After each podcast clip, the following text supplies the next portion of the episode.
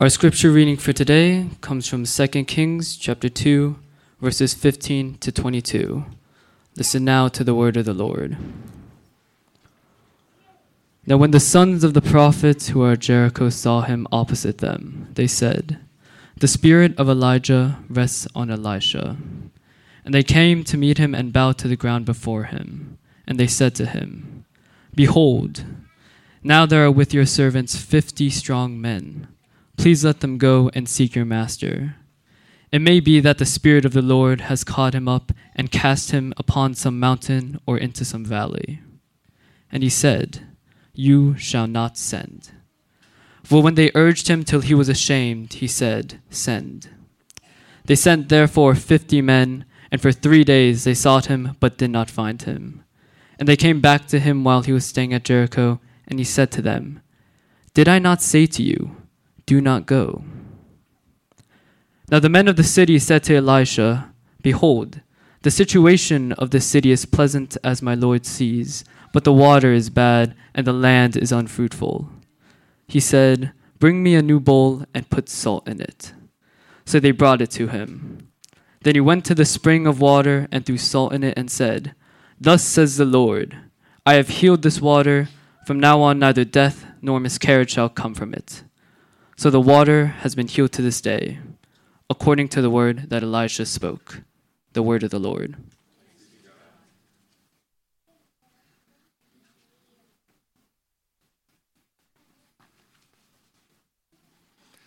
The Lord be with you. Uh, pray with me. Thank you, God, for this day that you have made.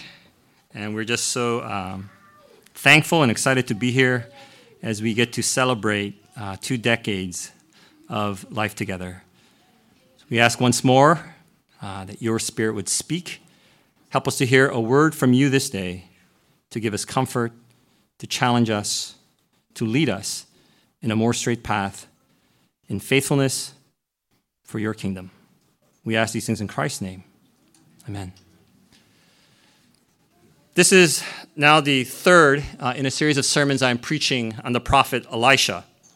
Uh, last week, we saw that Elisha chose to pick up the fallen cloak of Elijah, and after recrossing the Jordan River, he was acknowledged by the other prophets as the legitimate and principal heir of the prophetic office. Their words, the spirit of Elijah rests on Elisha, and their act of bowing affirm that Elisha has indeed received the double portion of spirit that he had asked for. Then, after a shame motivated, futile search for Elijah, everyone accepts the fact that Elijah is really, really gone. And the people of Jericho turn to Elisha for help. As in the slight misquote from Coleridge's The Rime of the Ancient Mariner, it's water, water everywhere, and not a drop to drink. The city has many good things going for it, but its bad water supply has limited their economic development and has hampered their overall quality of life. Now, notice here that the people simply state their problem to Elisha and leave it there. They do not add, So, Elisha, can you fix this? Maybe they don't think he can fix it. I mean, he's no Elijah. But actually, he is being asked to remedy their situation. I've shared uh, before that this is how my wife often communicates with me rather than asking, Can you mow the lawn? she will state, The grass is tall. rather than asking, Can you bring me some water? she will state, I forgot to bring up the water. she almost always prefers the indicative to the interrogative in her speech, except when she's mad. In Korean, pro tip for young folks that I wish I had, in Korean, this is how mature adults speak and interact. It's a form of courtesy that I did not understand for a long time and which I still sometimes, often, fail to grasp. I can remember years and years ago when I was working at a Korean church, and we'd have these staff meetings, and the senior pastor would say to us something like, You know, I noticed this morning that the bathroom wasn't very clean. I, I found a bunch of like littered towels uh, on the floor. I understand now that what he was saying was that for me, as the newest guy on the staff, to respond to him by saying, I'm sorry, Pastor, I will go clean it up right after this meeting. Instead, what I said to him then was, Yeah, I noticed that too. he was then forced to ask his associate pastor to take care of it because he realized I was clueless and did not want to further embarrass me. That's a good pastor. Remember when Jesus went to the wedding in Cana and his mother Mary said to him, They've run out of wine. Same thing. She was asking him to take care of it. The water is bad. It's just a way of asking for help indirectly. What it means here is that the people of Jericho have accepted Elisha's leadership and believe and have the faith that he can bring healing to their waters. Now, the Bible doesn't tell us why the water is so bad in Jericho, but we know that after Joshua and the Israelites defeated the city of Jericho by shouting down the walls, Joshua cursed the city. He said, Cursed before the Lord be the man who rises up and rebuilds this city. At the cost of its firstborn shall he lay its foundation, and at the cost of his youngest son shall he set up its gates. And then we learn later in 1 Kings 16 that the city was rebuilt during the days of the prophet Elijah. In the days of King Ahab, Hiel of Bethel built Jericho, that is, he rebuilt it. He laid its foundation at the cost of Abiram, his firstborn, and set up its gate at the cost of his youngest son, Segub, according to the word of the Lord, which he spoke by Joshua, the son of Nun. So Joshua's curse becomes true. And so we can imagine that the people in the city and those outside the city probably thought and attributed the bad water to the curse of Joshua. It's kind of like when you hear about certain cities, they have a reputation, right? You hear the name of the city of Salem and you think what? Witches, yeah. Chicago, windy. Hello? Philadelphia. Cheesesteaks. Thank you, Charles. Right? When you hear about a snowstorm in Buffalo, you think, of course, it's Buffalo. No matter how much I tell you it's not so bad, you think it's Buffalo. Jericho, yeah, bad water. They've always had bad water. It's a self fulfilling, self reinforcing prophecy. But once told of the situation, Elisha calls for a new bowl and some salt. The water is already undrinkably bad, but now Elisha is going to make it even less potable by making it salty bad. Who's going to drink salt water? So clearly, this is not some sort of scientific way of purifying the water supply. Rather, Elisha is teaching us here something about God. He tells them, Thus says the Lord, I have healed this water, and from now on, neither death nor miscarriage shall come from it. It's not magic. It's not Elisha. It's not the bull. It's not the salt. It's not the shoes. Elisha could just as easily have tossed in some wood, which is what Moses did earlier when he also faced some bitter waters. The healing comes from God and God alone. That's the point. The new bowl may symbolize that God is doing something new. The salt may symbolize some sacrificial dedication or a sign of a covenant. But whatever it is, we learn that God is able to change a curse into a blessing. The old narrative that people have been telling themselves about their city, that it has been cursed, is being replaced with a new narrative of how God wants to bless. And it's not just cities. A careless word your parent or a sibling told you when you were a child can become a kind of lifelong curse. You wrongly believe a false narrative about yourself that you are no good, that you are not smart, that you are ugly, that you are not enough that somehow you are less than. That kind of wound can fester and scar you for life. But as a healing of the waters here, God reminds us that He wants to turn those memories, those scars, rather into reminders of healing. We can see this in the transformation, I think, exemplified by the transition that we have seen going from the prophet Elijah to the prophet Elisha. I don't know about all of you so much, but when I think of Elijah, the first word that comes to my mind is fire. It's fire. And when I think of Elisha, the first word that comes to my mind is water.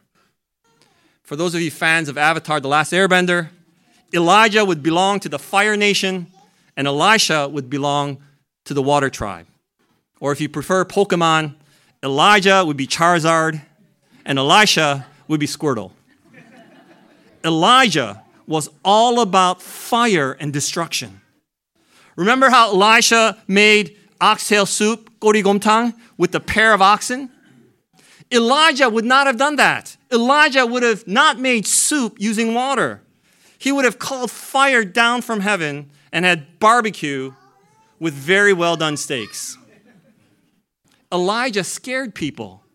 The first time he shows up in the Bible, he declares a famine and a drought. And then he shows up on the mountain and he prays for fire from heaven. And then afterwards, he destroys hundreds of false prophets.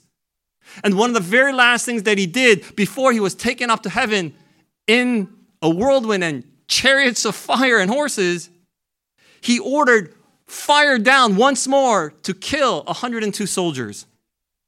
In the New Testament, remember how John and James, the sons of Zebedee, they were hot headed and they wanted to call fire down on a city in judgment?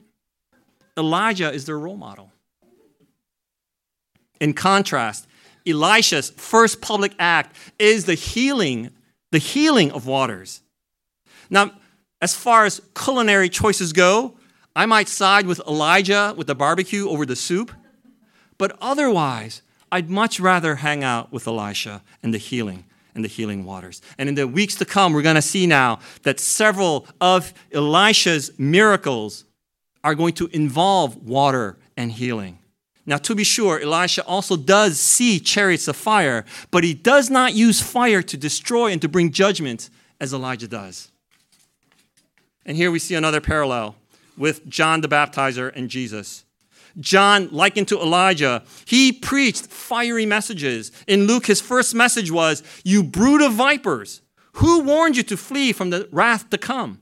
Even now, the axe is being laid to the root of the tree. Every tree that therefore does not bear good fruit will be cut down and thrown into the fire. More fire. But what does Jesus do? His first act as an adult is to get baptized in the waters of the Jordan, same river.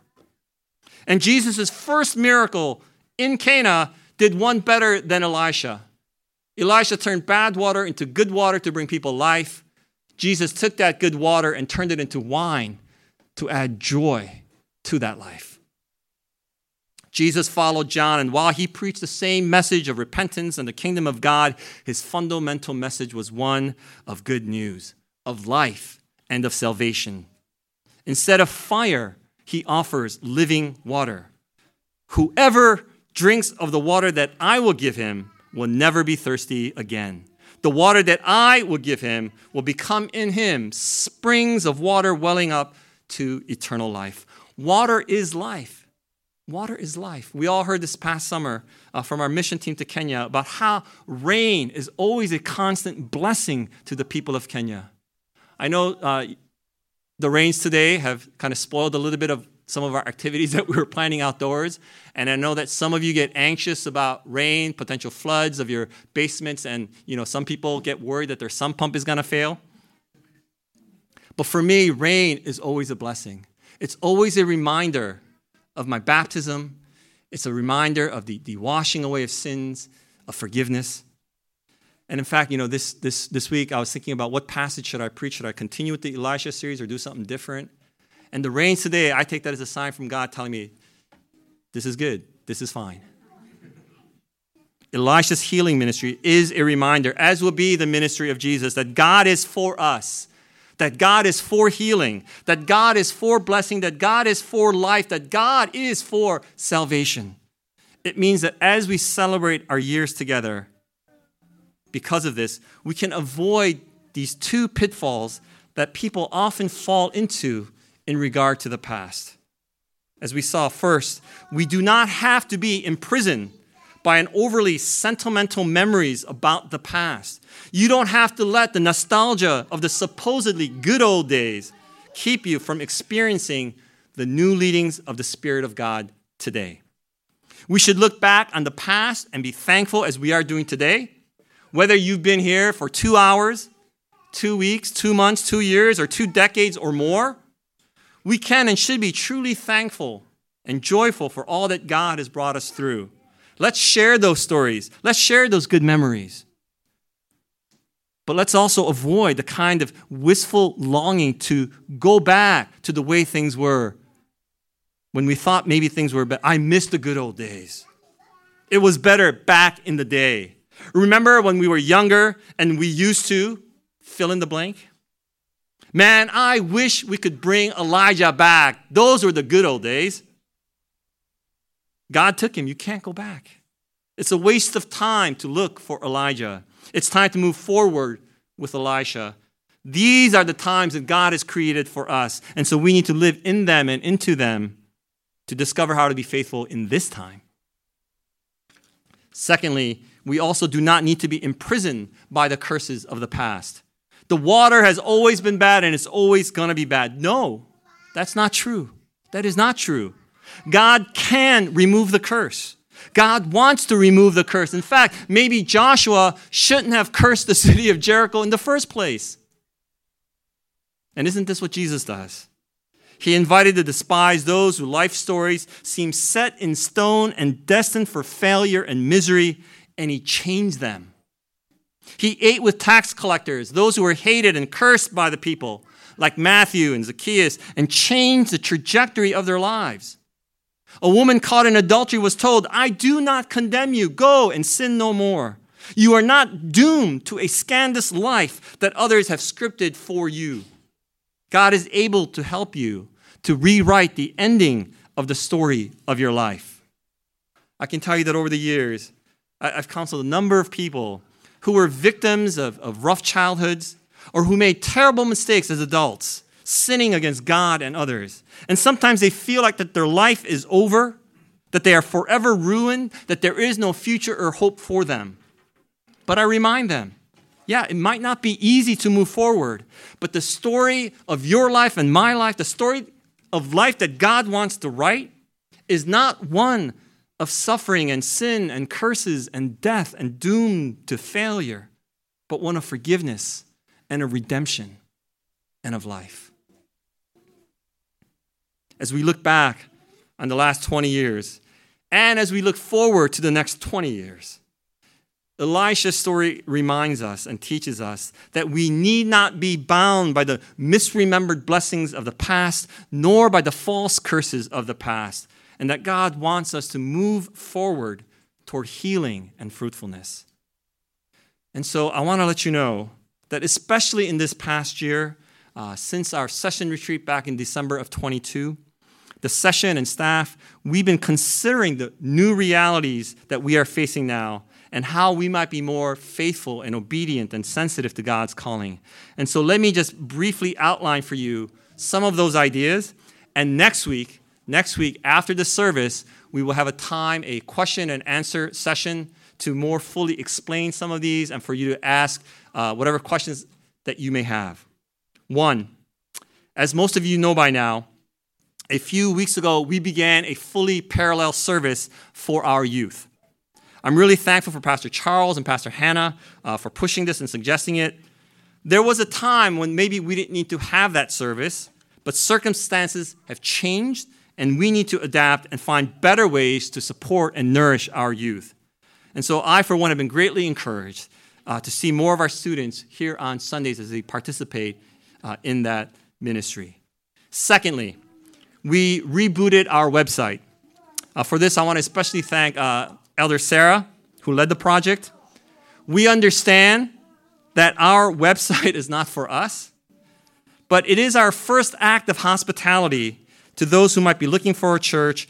And so we refreshed the website to make it more welcoming and useful for visitors.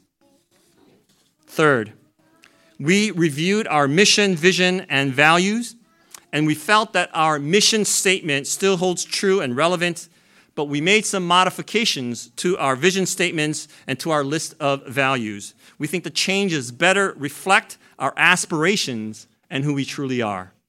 Four, we are going to nominate, elect, and ordain deacons to form a board of deacons in 2024, next January.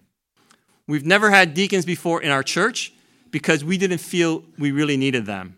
As you know, in many churches, uh, deacons serve kind of as the, uh, the hands and feet of the church doing most of the work. Or in some churches, they act as a kind of a, a second tier leadership from whom um, elders are chosen. And we didn't want to do that because everyone should serve. We are all the hands and feet of the church. And also, in the Reformed tradition, deacons were chosen for a very specific work. They were the ones that were chosen to do the pastoral care of the church.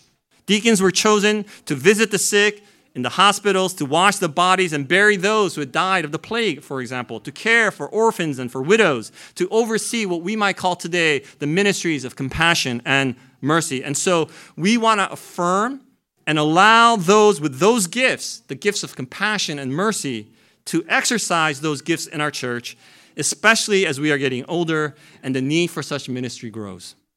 Five, we will be looking to hire a young pastor to work with our young adults next year. We understand that our demographics is largely young families, as you can see, but we also recognize that without younger adults, we do not have much of a future. So we want to give more attention to our singles and to our very young couples and to build out that next generation. Number six, we continue to make plans for my retirement and transition to new leadership. God willing, I hope to continue to serve uh, as the pastor of this church for another five to seven years. But we want to prepare well ahead so that the baton can be passed smoothly. Lastly, in the video you will see in a few moments, you'll be reminded, and perhaps you will be surprised as I was, by how many pastoral interns have passed through our church. And I want you to know that all of you played such an important role in the, in the shaping and in the affirming of their callings. And I want to tell you that among all the pastoral interns that have passed through here, your greatest influence was on me. Those of you who've been here for a while know that when I first came here, um, I was only planning to stay here for a few months or a year at most until you could find a real pastor. And you know that I had no idea back then how to be a pastor. But you taught me, you guided me, you trusted me, and made it easy for me to be your pastor, and we learned together over these years how to be a church. And so let me, I, I want to thank you, Graceway Church, for the grace you've shown me, not only to me, but to my family, and that I can be a part of your lives and to be a part of this celebration today. And as the rain and the waters remind us once more, I hope we can continue to build on the good works of the past change those narratives that have held us back, and move more confidently and joyfully toward the healing and the fruitfulness that God has called us to. Pray with me.